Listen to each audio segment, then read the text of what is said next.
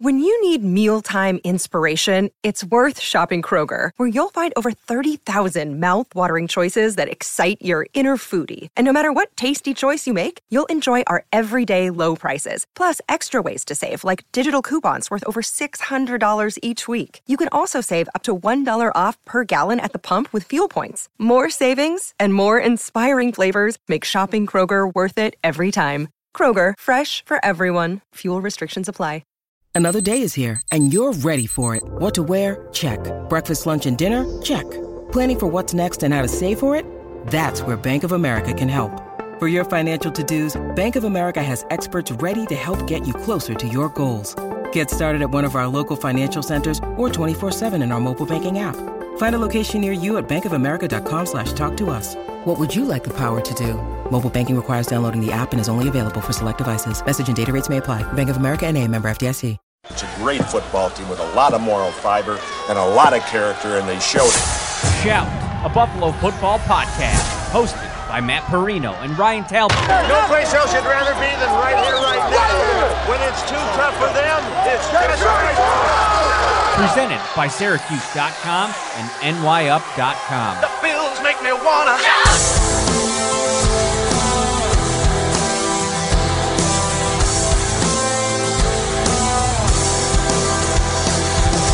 What's up, Bills Mafia? Welcome into Shout, a Buffalo Bills football podcast. We are back from London. He is Ryan Talbot.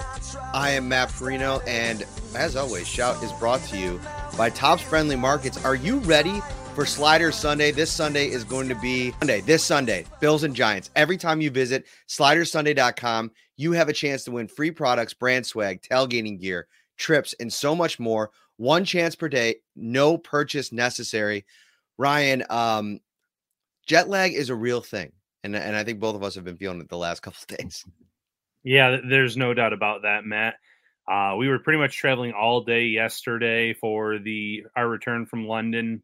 Uh, it pretty much equated out to a whole day in London of what it would have been. So long day. Then I had the hour and a half uh, drive home and uh, slept pretty well though, from about 8 p.m. till 5 a.m. Made it through the day pretty well, but by 4:35 it started to hit me again. So I, I think a few more nights rest uh, will will get me back on track.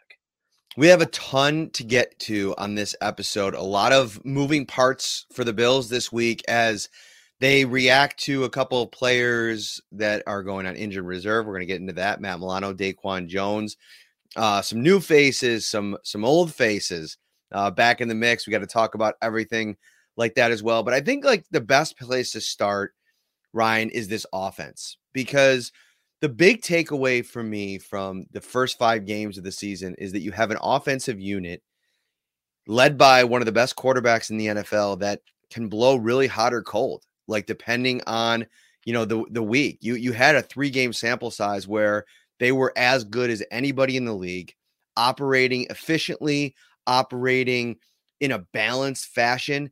And we get to uh, a game against the Jags in, in London, and I, know we were talking a lot about you know the traveling and them being maybe a little bit tired, but it was just not ready to play. Like that's what it comes back to. So I wanted to get into what our thoughts are in terms of pinpointing what the problem has been, because I think there's a various amount of frustration with certain aspects of it. And to me, a lot of it feels heavily swayed toward Ken Dorsey right now. Yeah, Ken Dorsey seems to be the, the the person that takes the brunt of the criticism and blame, and I think there's blame to be had there. Eh, but we'll we'll talk about this a little bit more. The other reasons, I don't think it was the biggest reason why the Bills, you know, struggled on Sunday against Jacksonville. I, I think there are times where Josh Allen should be under center. I think it takes when they're in the shotgun, it takes away his the way he can manipulate the the play action, the, the players not knowing on the defense if he has the ball, if he's handed it off. We've seen some really good chunk plays out of that. Uh, I think that sometimes, you know, uh, shout out to our, our buddy Sal. The the long the runs on second and long out of the shotgun just don't do much more times than not. That puts the Bills in, in a tough spot too. So there, there are definitely some situations where it falls on the shoulders of Ken Dorsey. But Sunday's game, I thought, came down to drops, a lack of execution in certain areas. I thought there were a few drives that could have continued. there were a few underthrows by Josh Allen. I think if he would have uh, led Stefon Diggs, at least on that first one where his arm wasn't affected, he mentioned on the second one he had to kind of rein it back in before he threw it to Diggs on the interception. Uh, they could have had seven points there. And then most of all, Matt, to me, it was the penalties. You shoot yourself in the foot over and over and over again. I don't care how good of an offensive coordinator you are. There's not a lot of things that you can dial up on third and 15 or really long down in distances to move the chains. As good as Josh Allen is, uh, when he can definitely do it from time to time, the Bills are were just in a tough spot on Sunday where they just kept backing themselves up on offense and you're not going to win a lot of games that way. Yeah, and you know, I think part of the problem here is that you have a quarterback in Josh Allen that has been super effective in shotgun over the course of his career. Eh, you could just tell the way that he plays, he feels more comfortable there. You know, we were sitting at, at dinner in London, uh, our last dinner. It was a great one. We were on the uh, the media call with uh, Ken Dorsey, Sean Sean McDermott, etc. And I asked Ken about the balancing act between what he wants to do and, and, what Josh is maybe comfortable doing when it comes to play action. And he had a, an interesting answer in the sense that he said it's always a balancing act. They want to be as balanced as possible, but you also have to consider the success that they've had um, in shotgun over the last couple of years. So I went back and I charted all of the plays, offensive plays from the game against the Jags. The Bills ran 49 or 50, 59 pass plays. Obviously, the penalties kind of skewed things. They finished with 54 total plays. 49 of those plays were Josh Allen in the shotgun, and 10 of them were with him under center. Let me read to you the under center snaps. Under center, short uh uh Damien Harris run for a first down. Under center, play action, 15 yard catch to Stefon Diggs. Under center, incompletion under set under center play action complete to James Cook, which I believe was a first down where he kind of scooted around the right edge and, and got it upfield a little bit. Under center, handoff to Latavius Murray. Under center, Allen Keeper. Under center, play action to Stefon Diggs deep down the field. Under center, play action, first down strike to Dalton Kincaid. Um, under center, play action, incomplete. And that point of the game, before the two final drives of the game that both ended in touchdowns. They went, let's see here 1, 2, 3, 4, 5, 6, 7, 8, 9, 10, 11, 12, 13, 14, 19, 21 straight plays in shotgun. So I think the goal for Ken Dorsey is to have some kind of balance, but especially earlier in the game, when you come out and you put Josh in shotgun eight straight game, eight straight plays to open up the game you've literally just ran away from any kind of balance that you try to set for the day. And I get that he's comfortable. I feel like the easy thing is to ask Josh about this, and eventually we will. We'll have a better understanding of all this. Um, but I think if if your quarterback's not comfortable running that particular play, they've had a lot of success. They've been a really good offense. You you kind of default to that at times. But I think Ken the one pushback I would have with him is he has to be a little bit more assertive. And he has actually been really good at reacting to things that haven't gone well and then fixing them in the weeks that follow. I wouldn't be surprised if we see a closer 50 50 split with Allen under center versus shotgun against the Giants on Sunday night. And I think that would be a good thing. I mean, you, you don't want to go too predominantly heavy one way or the other. The Bills have had a lot of success with Allen uh, under center this year, but it, you want to make sure that he also has those plays in the shotgun because there's been successful plays there as well. It's where you you kind of lean too much on one over the other, which is definitely what we saw against Jacksonville. Uh, for whatever reason, I mean that is just the way that uh, Dorsey had things dialed up. You know, late in the game, the Bills did start picking up chunk plays and moving the ball, but it was a little bit too little, too late. Um, Dorsey definitely deserves some of the blame, but not as much of the blame as I've been seeing on social media. Uh, you know, when's he going to be fired? When's he going to be replaced? It's it's funny how this league works. The three games before this, like you said, the Bills were one of the hottest teams on offense, uh, outscoring teams by 90 points, and uh, there were talk about, you know, are they going to have to replace him next year as a head coach? And one week later, so uh, it's not an easy job. No, nothing is in the NFL, and I'm, I'm, sure that the Bills will have a bounce back performance this week and, and have a much better plan in place in terms of how to utilize Allen under center versus out of the shotgun. Yeah, and I think like to me, Dorsey has to, and a lot of it is like Josh Allen, and he said like you want to put him in a comfortable place because he's the one pulling the trigger, which to me insinuates the fact that you know whether you know he's going through his reads, he's not going to force it to one guy. Like we've mentioned, more uh Deonte Harty, right? A better plan to to get Dalton Kincaid uh, more work, and you know those are all things you know well and good, and you can implement things in, during the practice week. But on game day, Allen's going to go through his reads and he's going to make the decisions that he's that he makes. And if I'm Sean McDermott and I look at this sitting back, I do like the fact that Stefon Diggs has been featured through five games. The offense has pretty consistently moved the ball outside of a few quarters, and obviously the Jets game was its own deal. Stefon Diggs is having a Stefon Diggs esque season, which to me, that's what we were talking about them getting back to. So you, you have that working. Now you got to figure out a way to work a little bit better around him. The Kincaid thing is interesting because Dorsey said a lot of it is just like him adding to his mental library right now, which I think is a really important thing for fans, for media to kind of understand because you see the Sam LaPortas of the world coming in mm. and just absolutely exploding early on. But it's funny, like, the, do the Lions have like an alpha in that offense the way the Bills do with that with Diggs? They don't really. Right. Uh, Amon St. Brown is a really, really good player, but I wouldn't put him in the same target share kind of conversation as a Stefon Diggs, a Tyreek Hill, a guy that Travis Kelce. It doesn't have to be position specific. So I think that allows a guy like LaPorta to come in and get a little bit more opportunities. And, and they don't have anybody in the red zone that's going to take away targets for him. So I, I, think it's easy to see why LaPorta has kind of had some success. Kincaid has to succeed in a much more limited role, despite the fact that I think Bills fans want to see more from him. Um, it, it's a lot to manage, not only for Ken Dorsey, but for Josh Allen to spread the wealth around here. And we haven't seen a lot of Trent Sherfield in the passing game either. And that's something that Ken mentioned as well. Yeah, there's a lot of mouths to feed. And, and based on the personnel packages and what you're rolling out there, some guys aren't going to get fed the ball much. Uh, we've seen Khalil Shakir being out there a little bit more than maybe some fans anticipated because he's been blocking really well.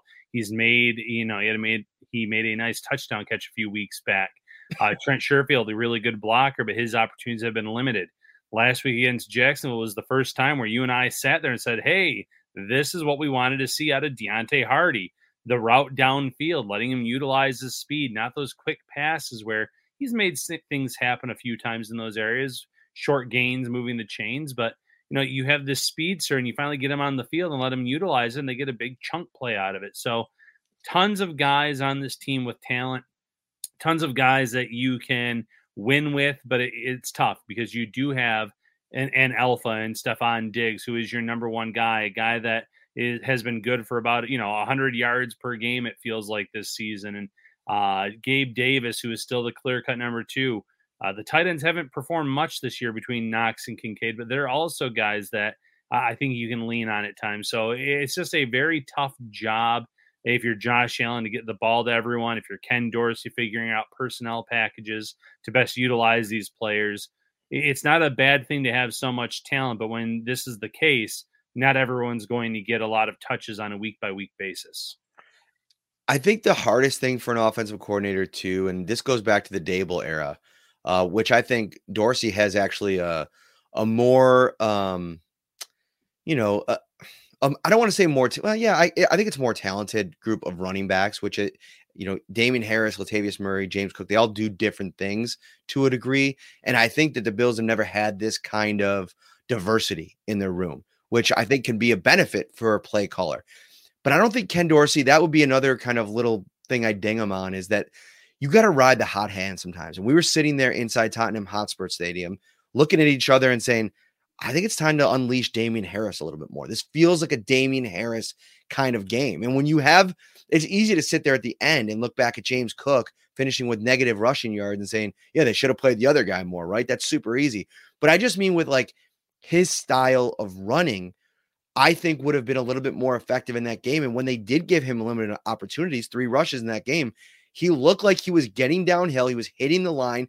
A couple of those plays, I know, like, you know, Sal Maiorana, he wants to get all those second and, and long shotgun runs out of the Bills playbook. And I, I understand that, but Damien Harris had a six run, um, six yard run on a shotgun handoff that I thought, wow, something maybe clicked in my mind a little bit, especially watching it back. He might be better off Harris as the guy that you want to lean on running out of shotgun because of how quickly he hits holes. And I feel I feel like James Cook is a little bit more measured and a little bit slower to an indecisive when he does get to the hole because he has so much speed and elusiveness and quickness. Sometimes when guys have that, it's it's almost like they're not as urgent. And I feel like Harris on some of his runs, you're like, wow, he got downhill really quickly. And that could turn a two yard run into a six yard run just in the way that you're attacking the line of scrimmage. Yeah, it comes down to you know matchups too. The the Bills are not winning up front like they had the, the past few weeks, so having a more physical option, getting the ball makes a lot of sense. Uh, what you said about Damien Harris being able to kind of hit the hole, know exactly where he's supposed to go on the play, be decisive, allows him to turn a one or two yard gain into maybe a three to five or a six yard gain, and that's big because you know he was productive in his limited carries against Jacksonville, where James Cook really did struggle. And uh, it wasn't all on Cook, like I said. It was the blocking as well. It was some of the play designs, uh, those those type of pitches when you're in the shotgun. I, I don't understand, you know, the options that you have there. There's not a lot of room to make things happen in, in that situation. So some of the play calling as well, but sometimes you just you do have to go with uh, not the hot hand, so to speak, but matchup specifics. If they're going to be physical up front and you don't, you're not sure you're going to be able to win on a consistent basis, go with your physical back in some of these situations on early downs. Get yourself in those manageable situations to move the chains on second and third down. Um, where do you want to go next, buddy? Uh, quick question in here, which uh, you know we, we did talk a little bit about uh, with our shout insiders. It says from Rick Rarick. Uh, why did practice squad defensive tackle Kendall Vickers get the start over Poona Ford last week? I'll give the short answer versatility. And then, Matt, I'll let you kind of uh, elaborate upon that. Yeah. And, you know, I think that it's important to understand who Vickers is. And if you go back to when we um, were talking about this during training camp, I, I mentioned a, a couple times how I was really impressed with his ver- versatility, like you mentioned, ability to go inside, go outside. Ford was strictly an interior player, and with Settle, Jordan Phillips, uh, Ed Oliver, and DaQuan Jones before he got hurt, all ahead of him on the on the depth chart, it was a numbers game situation. Um, so I think Vickers got that opportunity. I don't know if that's something they're going to continue to go with. Like if Shaq Lawson, you know, is back practicing, that's something uh, that I think is is benefiting them. I think it was limited today for Greg Rousseau. So if they get their numbers back out on the edge, uh, you know, Von Miller's probably going to ratchet up that snap count over the next couple of weeks. You probably don't go back to that Vickers um, move in, future games, but he does have that versatility. This is a big shifting point to the the storyline of Poona Ford in year one with the Bills. And you know, DaQuan Jones goes out. To me, the the best fit to be the DaQuan Jones replacement is already on the roster. And I know some people have, you know, started talking about like trade candidates, some, you know, linebackers, uh, cornerbacks. We're going to get into the moves that were made there today in the, in the last couple days. But they went out and they signed Ford in the offseason for a reason.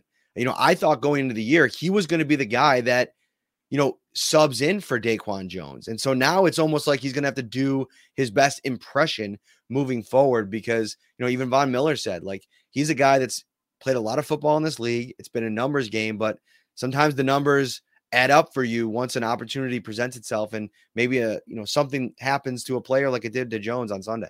Yeah. And listen, the Bills have been really good at identifying players that fit their system for when their number is called that they can come in you can go years back to a Justin Zimmer. You can go to a Brandon Bryan over the past few years, Eli Ankou.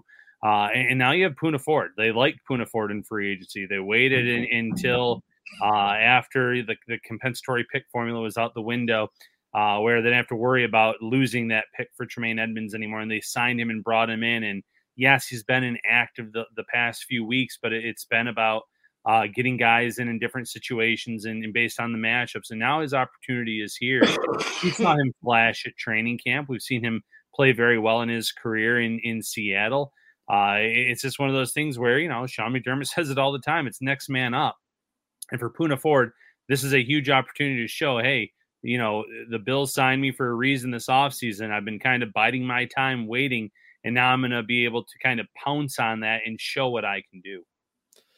A lot to get into uh, from the moves over the last couple of days, how the Bills are pivoting off of season season-ending injury for Trey White. We'll see what the um, situation is with Matt Milano and DaQuan Jones. Sean McDermott today, interestingly enough, Ryan said that he's hopeful that maybe they return sometime this season. No doors have been closed, and he did mention both of those guys uh, Milano and DaQuan Jones when our good buddy Joe Buscaglia uh, from the Athletic, who is back on the beat after uh, taking some paternity leave after his little one was uh, born uh, two months ago. And so uh, he's back, and a, a, good question today and a good response. And because I think Bills fans are a little bit like, you know, holding out hope, hoping that, you know, these guys can return towards the end of the season. Yeah, and everyone heals differently. You know, pec injuries, leg injuries. Uh, there is no set timeline that everyone follows, and if either of these guys accelerates or, or gets past the you know the, a certain rehab progress, they could come back late in the season. They could be here for the playoffs.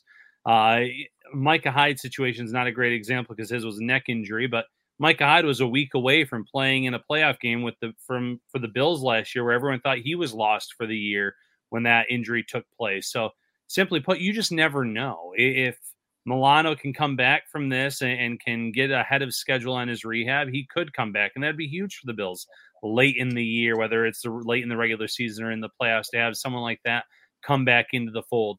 Uh, Jones, who has been an early season type of MVP type of player for this defense, would be huge late in the season, knowing he's healthy, knowing that he doesn't have those uh, that wear and tear on his body over playing the course of the entire season. That could be big but you just never know. I, I, like though that Sean McDermott didn't shut the door on either player.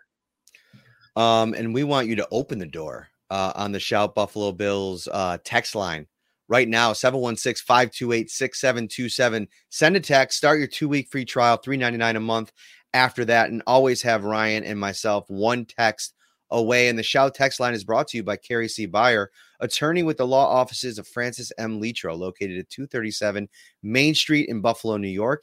If you or someone you know is seriously injured, give him a call at 716 852 1234 or check out letrolaw.com. All right, Ryan, let's get into the linebacker situation because you know the Bills are are lucky in a way that everything going on with Matt Milano here, uh, the Bills go out and add AJ Klein back to the 53 man roster.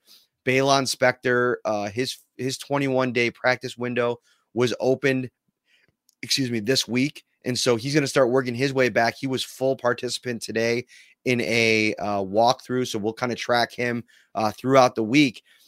That's good depth because you know you got Tyrel Dodson uh, at outside linebacker, probably going to get another opportunity after the way that he played uh, last week. You have Dorian Williams, who I think is probably going to get sprinkled in. Maybe they even do a little bit of, you know, some three th- linebacker looks at times and maybe even, you know, throw uh, them out in some type of rotation. There's a lot of options there for Sean, but Terrel Bernard, five weeks into the season, is this solidifying force now. This this guy that has had has played some really good football, has gotten to a level of communication where I think he's trusted at, at, all three levels the guys playing behind him and the cl- guys playing in front of him that's a huge piece to all of this as they try to mitigate the the losses of, of matt milano trey white uh etc yeah if you would have told me before the start of the season that uh the bills would lose milano and they would have uh, you know, terrel Bernard as, the other starting linebacker, and we would be some. I don't want to say okay with it, but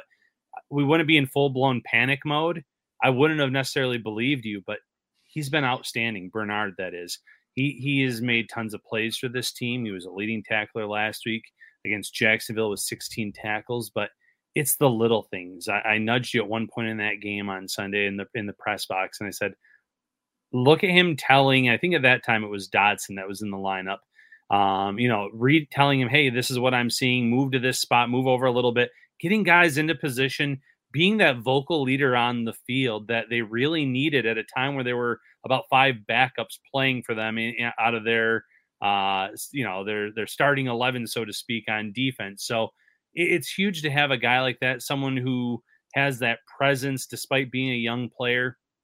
I think that the Bills are going to be able to get by without Milano. There, there's no replacing Milano. There's no denying that. But like you said, you know, Dodson played pretty well when he got called upon.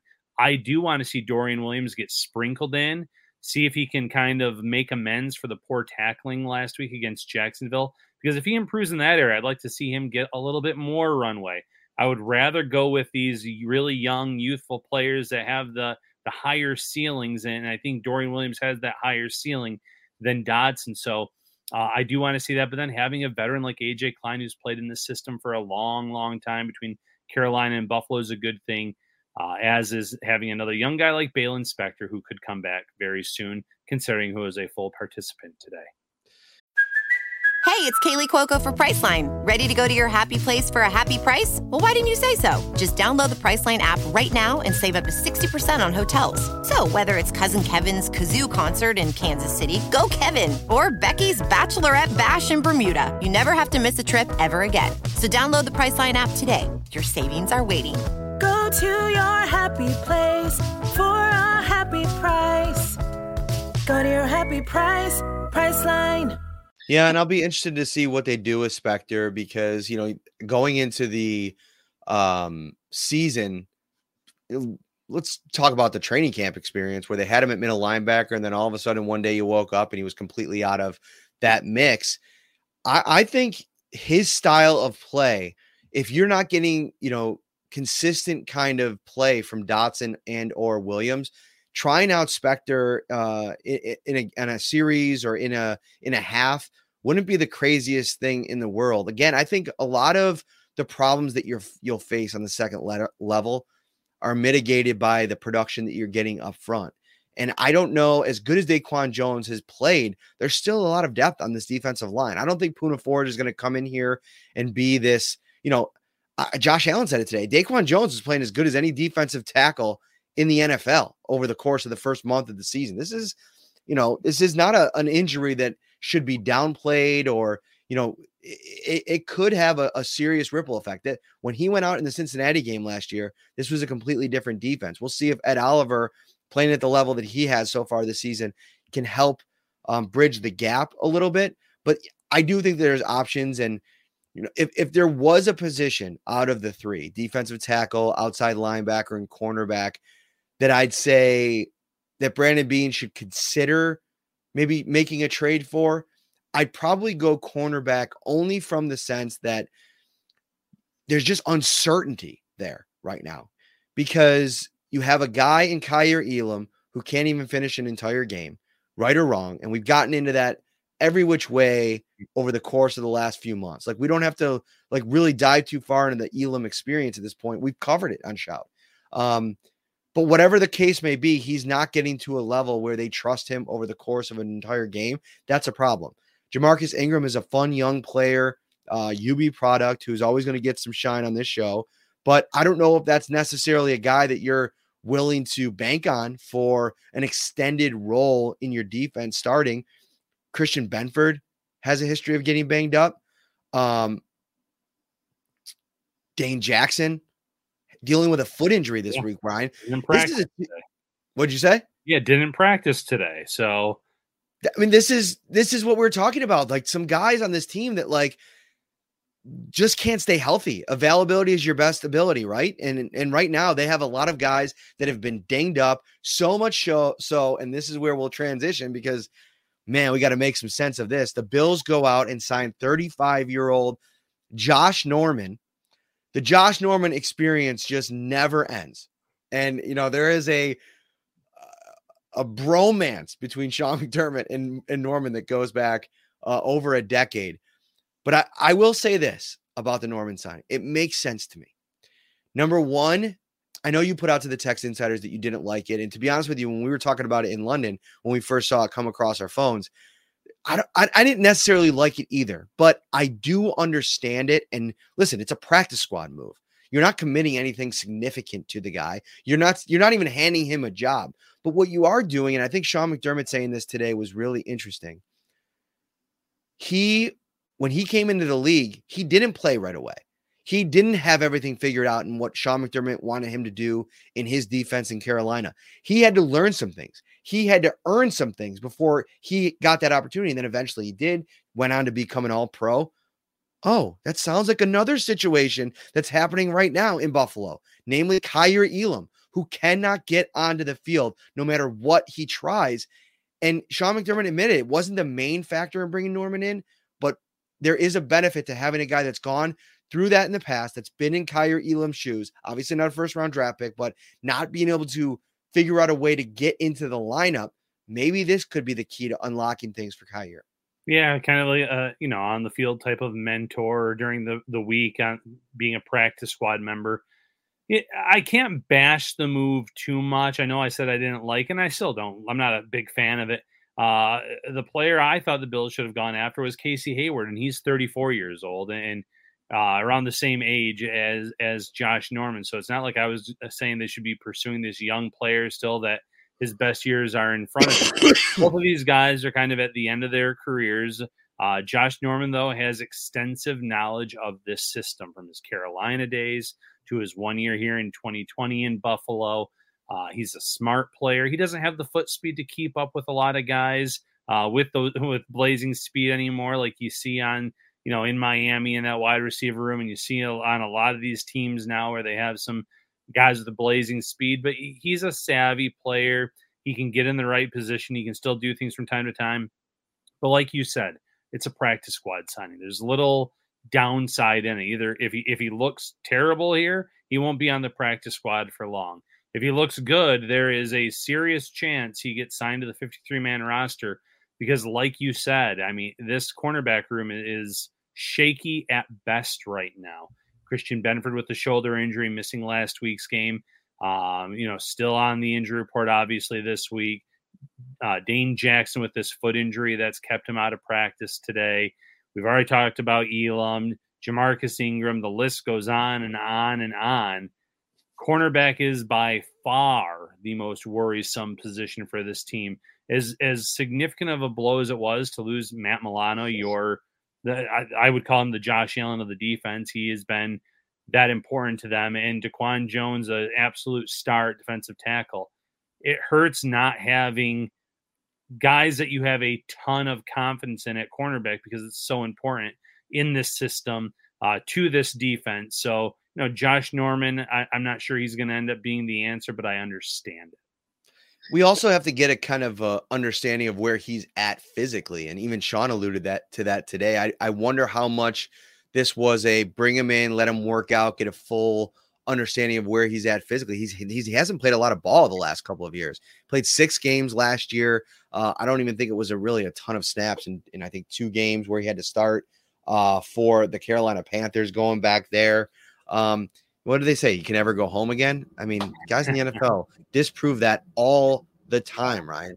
Um, but yeah, I was uh, looking at his game, his season last year. He played in six total, uh, or two total games,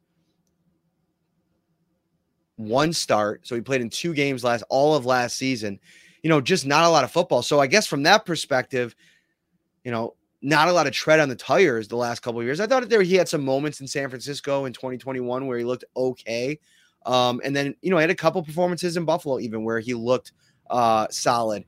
This just to me feels like it's it's the band-aid for the moment, right? I don't necessarily think this has to be the final decision on what they do at cornerback. And if they go in next week against a Giants team that's absolutely depleted uh, on the offensive side of the ball and really – undermanned, like from a skill position perspective. And there's not a lot of guys on the, on the Giants that scare you uh, in the passing game, especially with those quarterbacks.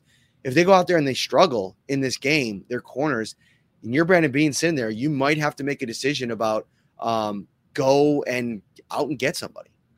Yeah, he's a band aid, but he's like a dollar store band aid. You're not going and getting the, the, the Johnson and Johnson top dollar type of band aid at this point if the Bills are if the Bills are really struggling at cornerback, they need to make a trade. They need to find someone that can help immediately and be more of a long term answer.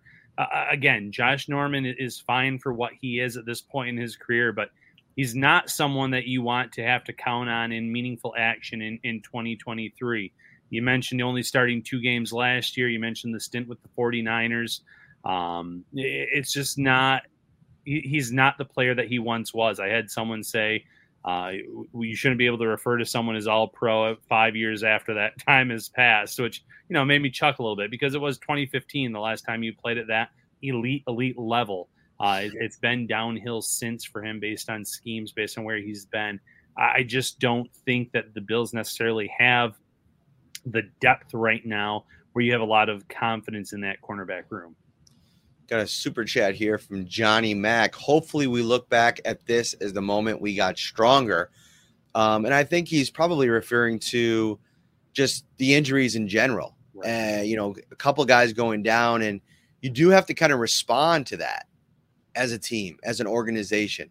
And to me, it it pushes more of the pressure on the offensive side of the ball. Um, this is a league where I know that the old adage is defense wins championships, but as we've watched the last couple of years in the NFL, offense wins championships. Now, I mean, that's the way that it works. You have Josh Allen, you have Stefon Diggs, you have this offensive line that, you know, through four weeks of the season was by most metrics the number one pass blocking unit in the league. Like that's what you have to lean into.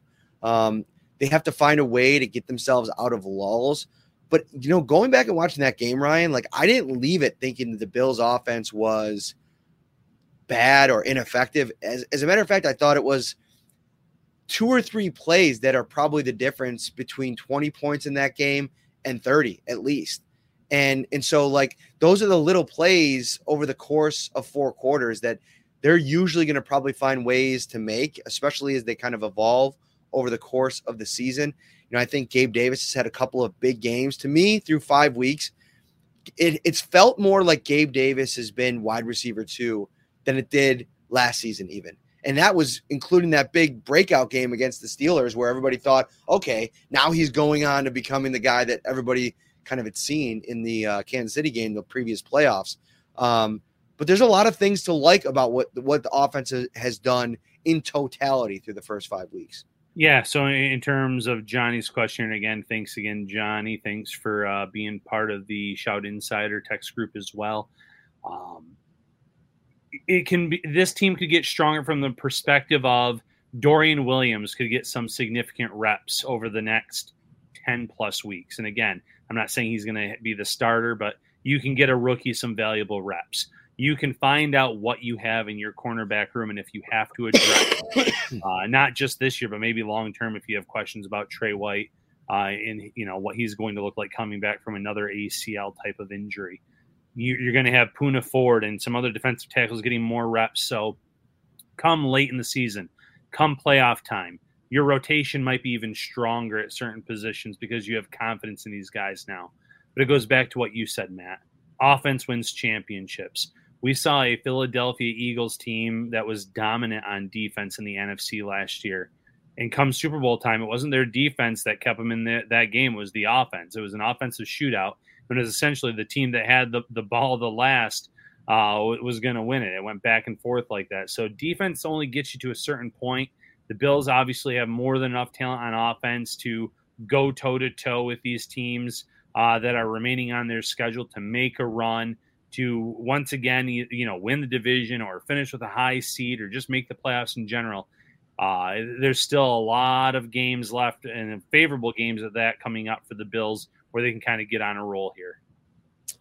Yeah. Um, it was interesting too hearing from Josh Allen today, kind of go on the offensive for his star wide receiver, Stefon Diggs, which, um, you know, he usually is a guy that without he'll throw in a couple like barbs here and there, like you know, you know, oh, that's a media narrative, or you know, that's something that only the media is talking about here and there. But for the most part, he's pretty cut and dry. Like he doesn't like veer into the space of aggressiveness in interviews, if that makes sense. And I thought that for a brief moment there, he went off script and really took it to the people that have continued to try to persist and spread this Stefon Diggs is unhappy in Buffalo narrative. Um, and it, it, it's interesting because he actually said that the reason he slammed his his tablet down on the sideline was because he was upset about uh, some some kind of mistake, mistake in a route that he was running on a certain play. Um, and you know there was another video that surfaced from that game of him kind of pumping up the crowd on the sideline. It's like I don't know about you, Ryan, but like I've told people this on every interview that I've done, national, you know, local radio, whatever the case may be.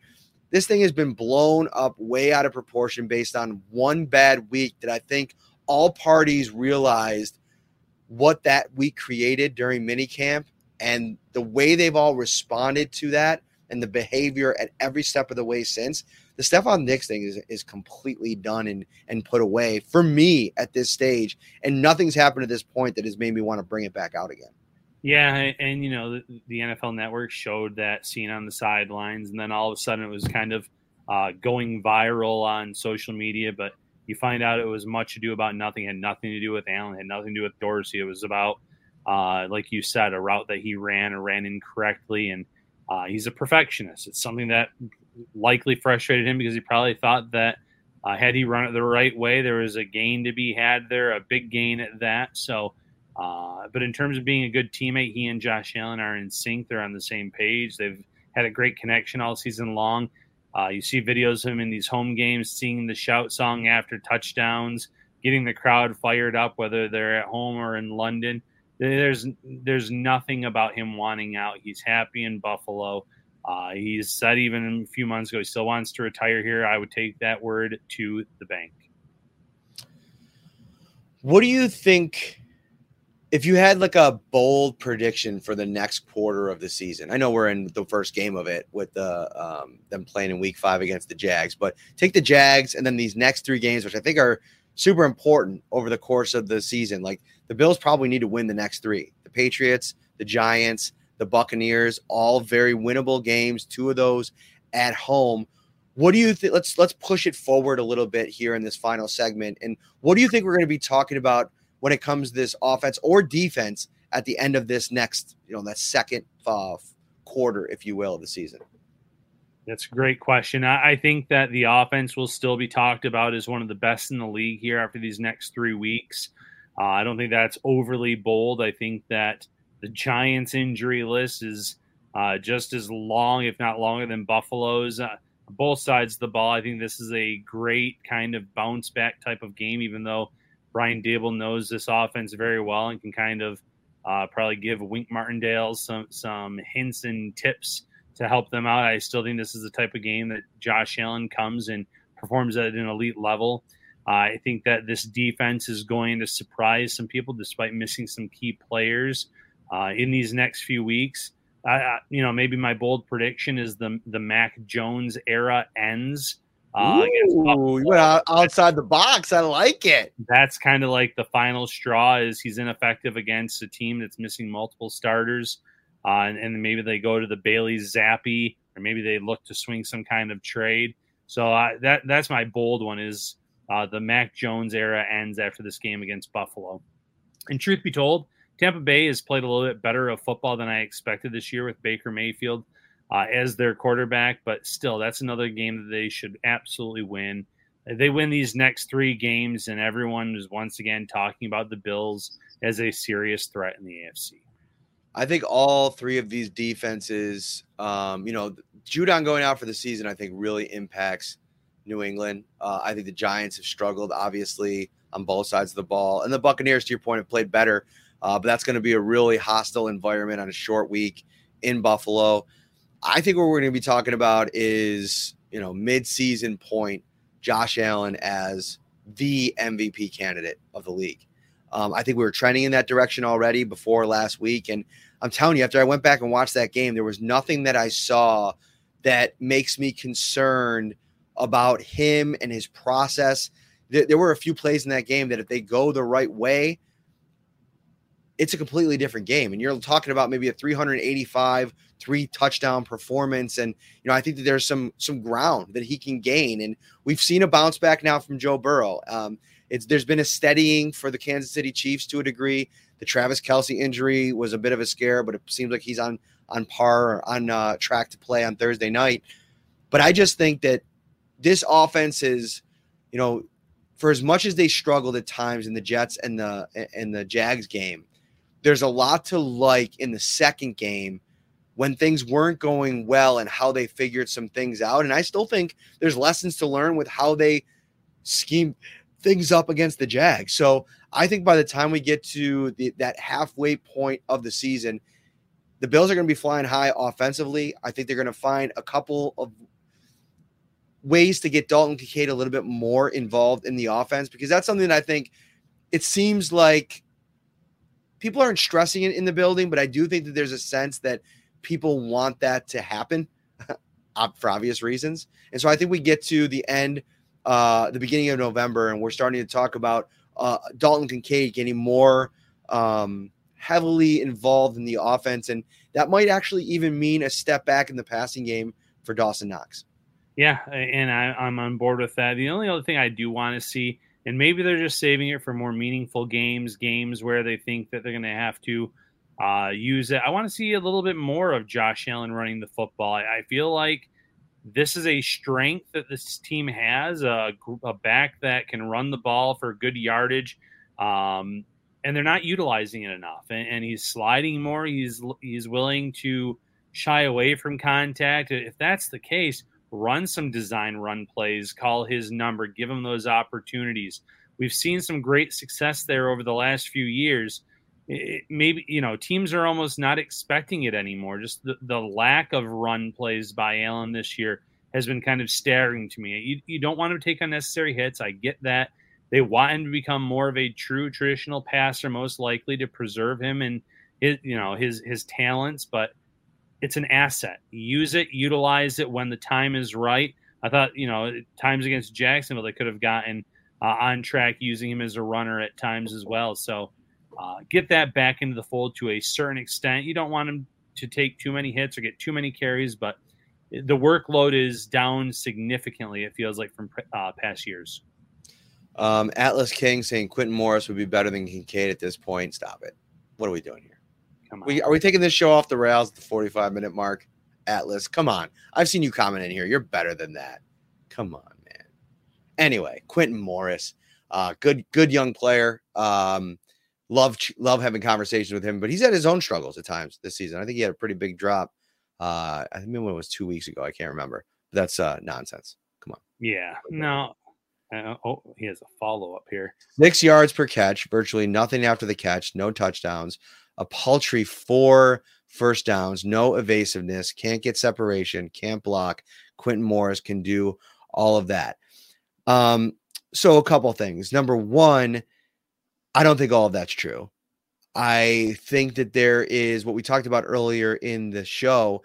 I've gone back and watched pretty much every game, every snap, and there have been times when Dalton Kincaid has beaten his man and the ball is just going in a different direction. And that's that's the one problem that you're going to have in this offense when you try to add dynamic pieces because Diggs's established target share is already there and it's something that that was an emphasis to not only maintain but maybe have an uptick this season. And then Gabe Davis has had a huge target share as well.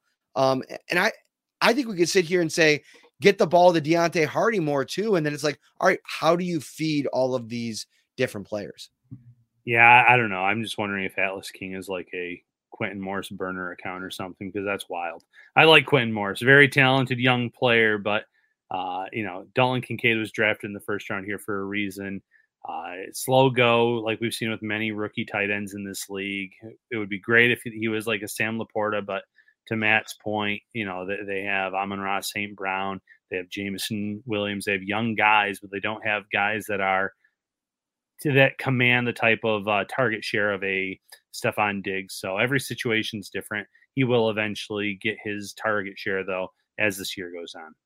I'd like so here's the targets 50 for Diggs, 26 for Davis, 19 for Kincaid, 19 for Knox, 18 for Cook, 14 for Harty, seven for Sherfield, four for Shakir. Um, you know, I, I think that's about what I what I would have expected. I think what we might see here over the next couple of we, weeks is Harty pop up over Cook. Um, Knox dip down, um, not below Harty, but uh, maybe dip down a little bit in terms of his overall targets. And but again, when you when you're talking about 168 and 50 of those total targeting pass on the season, and 50 of those are going to one guy, it, it's hard for anybody else to develop any kind of continuity. Uh, and and I get it. You want more. You want some of that, you know, middle of the field stuff that we were talking about. But the touchdowns have been five Diggs, four Davis, one Knox, one Shakir. Uh, it, has been tough uh, outside of those top players. Yeah, and, and, you know the offense was, like we said, a well-oiled machine.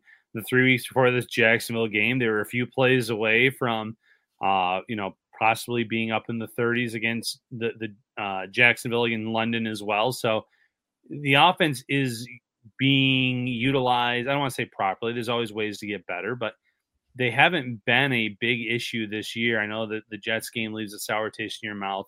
Uh, Jacksonville game it doesn't resonate with fans well, but I think there were a lot of factors in that. Jacksonville being acclimated to that, uh, the time over there, being there for over a week. I think there was a little bit of jet lag on the Bills. You don't want to use it as an excuse, but they were kind of sleepwalking on offense for quite some time. So if they bounce back and play like they they have been these next few weeks, the Ken Dorsey critics go away. You know, you're always going to want certain players to get more targets, but the offense was running just fine. Speaking of sleepwalking, I think we've been sleepwalking through this episode of Shout uh, with our own battle with jet lag. Uh, but we got the energy for you the rest of the week. Let me get one more night of sleep. Uh, I got uh, a big show coming tomorrow. Uh, we are going to bring you a Giants uh, beat reporter, our, our weekly look at the opponent. Uh, so that'll be live sometime tomorrow.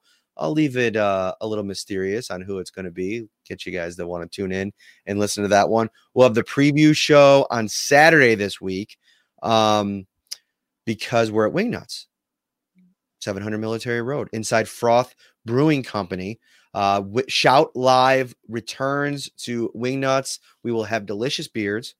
We will have unbelievable chicken wings and some fun Bills talk. So come out, hang out with us. I already got a couple messages in the text line, folks that are coming in for the Giants game. If that is you, do not miss it. 6 p.m.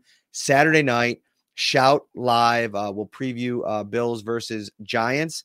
Uh, and as always, Tops is or Tops Friendly Markets is the official sponsor of Shout. Start your Slider Sunday winning streak with King's Hawaiian this football season and earn rewards to redeem for free product, brand swag, tailgating gear, and more. Visit the Tops Deli section and look for the bright orange King's Hawaiian displays or scan the QR for a chance to instantly win tailgating prizes. Make sure you visit topsmarkets.com slash slider Sunday for the best slider Sunday recipes in town. Final thought, Ryan Talbot. Final thought join us Saturday at Wingnuts Bills Mafia. It is an unbelievable atmosphere. The crowds just keep getting better and better. And like Matt said, unbelievable food, unbelievable wings. Come hang out with us before and after the show. All right, everybody. Take care. Have a good one. We'll see you soon.